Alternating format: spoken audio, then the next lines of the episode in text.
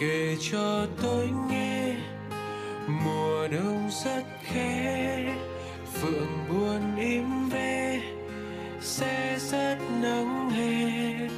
Kể cho tôi nghe chuyện đời lễ thế, ngọt bùi nhiêu khê, cay đắng gán kề. Kể cho tôi nghe.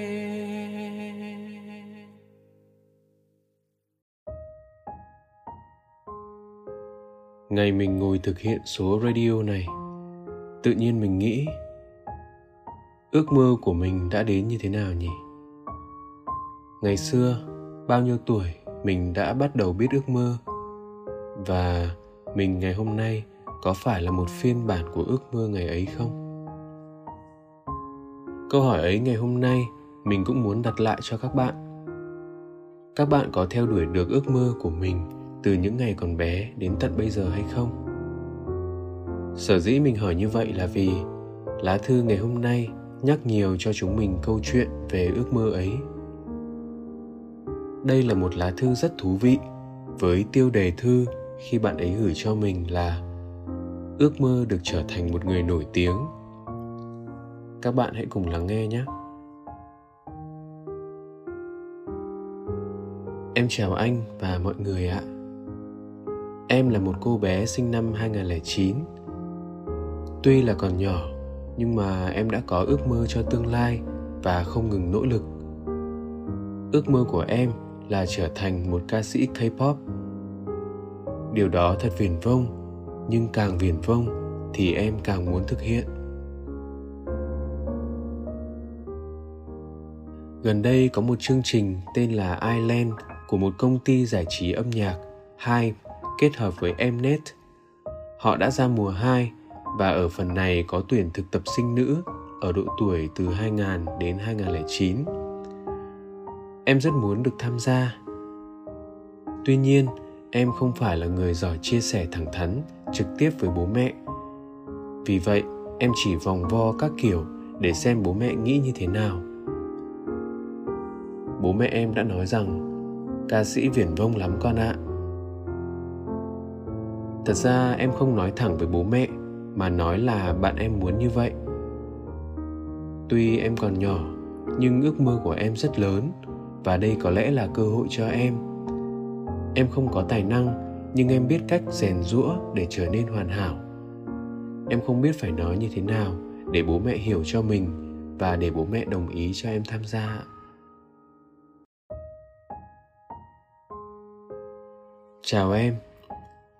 Anh không ngờ là đến một ngày anh được trò chuyện với một người bạn kém anh 15-16 tuổi đấy. Thường thường nếu bàn về câu chuyện thế hệ từ những lá thư mà radio Người Giữ Kỷ Niệm nhận được, với những câu chuyện của những người bạn cuối cấp 2, đầu cấp 3, anh đã thấy những tâm sự ấy cách khá xa so với thế hệ của anh rồi. Tuy nhiên ngày hôm nay nhận được thư của em và biết em còn rất trẻ như thế, anh thực sự thấy rất thú vị đấy. Trước hết, cho phép anh bày tỏ sự ngưỡng mộ đối với em, bởi anh thực sự cảm nhận được hoài bão cháy bỏng của em dành cho âm nhạc. Không phải ai cũng xác định được đam mê của mình, ước mơ của mình từ rất sớm như em. Chưa kể là đam mê và ước mơ ấy lại dành cho một lĩnh vực cần nhiều sự nỗ lực, nhiều sự cố gắng như âm nhạc. Đã vậy lại còn là âm nhạc K-pop. Anh nghĩ em cứ giữ hoài bão ấy trong mình để theo đuổi đi. Có thể là tương lai sau này em chưa biết con đường theo đuổi âm nhạc sẽ khiến mình thành công đến mức nào, nhưng ngày hôm nay em đã chiến thắng bản thân mình rồi. Thậm chí chiến thắng rất nhiều những bạn bè đồng trang lứa, vì em luôn có mục tiêu rõ ràng để hướng tới. Hãy lấy đó làm động lực và đừng từ bỏ đam mê này, dù gặp phải bất cứ khó khăn nào đi chăng nữa, em nhé. Lúc đọc lá thư của em, anh đã khá thắc mắc rằng liệu em có biết đằng sau những dòng viết này, đằng sau giọng nói này, anh là một người như thế nào không? Nếu em không biết mà vẫn gửi những băn khoăn về việc theo đuổi âm nhạc để tâm sự với anh, thì quả là một sự trùng hợp đến bất ngờ đấy. Em biết không, ngoài việc thực hiện radio, thực hiện podcast như thế này ra. Anh cũng đang theo đuổi âm nhạc đấy. Những băn khoăn của em, những căng thẳng từ phía gia đình, anh tin là mình ít nhiều đã từng trải qua, nên anh khá thấu hiểu cảm giác của em. Phụ huynh của chúng mình hay rất nhiều những người trưởng thành thuộc thế hệ trước thường vẫn có tư duy khá an toàn. Anh nghĩ một phần vì bố mẹ chúng mình hay những người thuộc thế hệ trước đã trải qua đủ những khó khăn của cuộc sống, thậm chí đã đi qua cả những thời đại mà đất nước còn gian khổ, nên họ thấm thía cái giá của việc làm thế nào để có một cuộc sống, một nếp sinh hoạt hay một công việc càng ổn định càng tốt, càng bớt phức tạp càng tốt. Có lẽ họ nghĩ rằng nếu duy trì một cuộc sống, một công việc theo những nếp truyền thống, cuộc đời mình sẽ bớt biến động, bớt khó khăn, bớt căng thẳng hơn chăng? Bởi vậy mà khi mình tâm sự cho bố mẹ nghe những câu chuyện, những lựa chọn việc làm vượt xa khỏi những tư duy truyền thống và ổn định kia, họ sẽ thường e dè và không thuận lòng lắm. Đồng thời anh nghĩ là bố mẹ hay những người thuộc thế hệ trước chưa hẳn là đã có đủ thông tin, đủ quan sát để nhìn nhận một cách cởi mở và toàn diện về những công việc tiềm năng của thời đại mới. Không riêng gì công việc ca sĩ hay diễn viên, mà những công việc như truyền thông, marketing, sản xuất phim ảnh, tư vấn bất động sản, vân vân đều là những công việc mà ở thời đại bố mẹ mình chưa có nhiều. Thế nên khi nhắc đến những công việc ấy, kể cả ủng hộ mình đi chăng nữa, hẳn là các bậc phụ huynh cũng có những lắng lo nhất định khi để con mình theo đuổi. Khi bố mẹ em nhận xét rằng ca sĩ viển vông lắm con ạ, anh nghĩ bố mẹ em chưa nhìn nhận đủ sâu về con đường âm nhạc này. Có lẽ bố mẹ em cũng đang có suy nghĩ giống như những tư duy mà anh nói bên trên. Phàm những công việc liên quan đến nghệ thuật thì thật khó có lộ trình thăng tiến cụ thể, cũng thật khó đoán định được những dấu mốc thành công. Chưa kể, con đường nghệ thuật vẫn còn đó những mặt tối, những góc khuất, những cám dỗ mà nếu ta không rèn luyện đủ bản lĩnh sẽ khó lòng tránh xa được. Nên chăng là mình đi theo những công việc văn phòng, những công việc nhà nước, cuộc sống của mình sẽ ổn định và tương lai của mình sẽ rõ ràng hơn. Nếu có thể, anh mong em sẽ phân tích với bố mẹ em như cách anh đã từng tâm sự với bố mẹ anh như thế này. Đôi khi, hai chữ ổn định không tới từ việc ta cứ phải đi làm một công việc theo một mạch tuyến tính. Sáng 8 giờ đến văn phòng, chiều 5 giờ 30 về nhà, một tuần 6 ngày đi làm và cuối tháng nhận đủ lương theo những ngày công ta có mặt. Sự ổn định còn đến từ cảm giác trong thâm tâm mình nữa. Ta hoàn toàn có thể theo đuổi những công việc mà mỗi ngày di chuyển đến một địa điểm khác nhau, mỗi tuần bay đến một nơi lạ lẫm, gặp nhiều người, tính chất của công việc biến đổi hàng ngày, hàng giờ cũng được.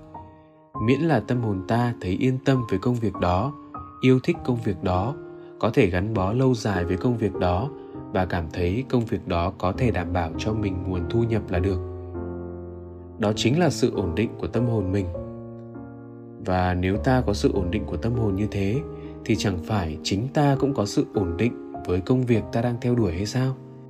Khi mà ta cứ gắn bó với duy chỉ một công việc ấy, không nhảy việc, không đổi sang một định hướng nghề nghiệp nào khác, đó chẳng phải sự ổn định trong công việc đấy ư? Và lại, âm nhạc giờ cũng đã trở thành con đường chính thống hơn để những người có tài năng và đam mê theo đuổi rồi. Những góc tối, những cám dỗ, những chiêu trò chỉ đến với những người không theo đuổi âm nhạc chân chính. Tên tuổi của họ có thể nổi tiếng đấy, nhưng giá trị của họ thì không có. Và những kiểu người như vậy sẽ sớm bị đào thải mà thôi. Đằng này em có hoài bão và ý chí thực sự thì chắc chắn em sẽ đủ bản lĩnh để vươn lên bằng thực lực, không xa vào những góc khuất kia. Thực chất, nghề nghiệp nào cũng có những góc tối và những cám dỗ như vậy. Quan trọng là mình có chí hướng đi lên bằng thực lực hay không mà thôi. Mà thực ra, em biết không, khi bố mẹ em nhận xét rằng ca sĩ viển vông lắm con ạ, anh nghĩ là bố mẹ thương em nhiều hơn là định kiến với nghề ca sĩ, với âm nhạc. Bởi chẳng có bố mẹ nào muốn con mình không sớm có cuộc sống thuận lợi. Chẳng có bố mẹ nào muốn con mình theo đuổi một công việc phải vất vả, gặp nhiều khó khăn cả. Hãy nói với bố mẹ rằng chẳng phải bố mẹ sẽ hạnh phúc khi thấy con mình hạnh phúc hay sao? Vậy nếu theo đuổi âm nhạc là điều mang lại cho em những hạnh phúc ấy, thì lẽ ra bố mẹ nên mỉm cười và ủng hộ em chứ. Có lẽ sự viển vông mà bố mẹ em nói cũng một phần vì bố mẹ em suy nghĩ rằng ước vọng trở thành một ca sĩ, lại còn là một ca sĩ K-pop hơi xa xôi, ít nhất là với lứa tuổi và điều kiện của em hiện tại. Nhưng thường thì anh thấy viển vông là cảm giác khi mà ta không làm gì và chỉ thử cố hình dung về một điều gì đó mà ta chưa trải qua, chỉ ngồi đó và tưởng tượng về một điều gì đó mà không cố thực hiện. Không có điều gì là viển vông hết khi ta từng bước thực hiện giấc mơ của mình. Có thể sự nỗ lực của mình ngày 1, ngày 2 là quá nhỏ để mình cảm nhận được, nhưng dần dần, theo năm, theo tháng, sự cố gắng ấy sẽ thành hình hài và có những bước tiến cụ thể. Hơn bao giờ hết, em đừng chỉ nuôi ý chí cho bản thân mình, mà hãy nuôi ý chí cho cả gia đình mình nữa. Chẳng có gì là viển vông khi ý chí của mình và của gia đình mình là khổng lồ. Anh biết em đang đứng trước một hoàn cảnh khó khăn khi bước đầu bố mẹ chưa ủng hộ việc mình tham gia vào chương trình thực tập sinh của công ty giải trí Hàn Quốc kia. Nhưng đừng nản chí nhé. Em hãy coi đây là một bài kiểm tra, thử thách sự kiên trì của em trước khi em bắt đầu trở thành một thực tập sinh đi. Trở thành một nghệ sĩ giải trí, em sẽ cần nhiều hơn những sự kiên trì đơn thuần. Em phải quen với lịch training khắc nghiệt tận 6-7 năm trời, phải thuyết phục và chiếm được lòng tin của hàng vạn, hàng triệu khán giả dõi theo mình. Vậy thì ngày hôm nay, em phải chiếm được lòng tin của bố mẹ em đã. Nếu em giành được lòng tin của những người thân yêu để tham gia chương trình này, em đã chiến thắng rất nhiều những ứng cử viên khác trước khi em vào đăng ký chính thức rồi. Thực ra, nếu em lớn hơn một vài tuổi nữa, có thể việc đưa ra những ý kiến để thuyết phục bố mẹ sẽ dễ dàng hơn. Nhưng ở độ tuổi của em, không phải là không có những cách khiến cho bố mẹ tin tưởng em. Anh thấy em rất thông minh khi ban đầu chưa đề cập với bố mẹ ngay chuyện em thích làm ca sĩ và muốn tham gia chương trình thực tập sinh kia, mà đã gián tiếp nói là bạn mình thích. Như vậy thì về cơ bản, em sẽ nắm được thái độ của bố mẹ em như thế nào với vấn đề này.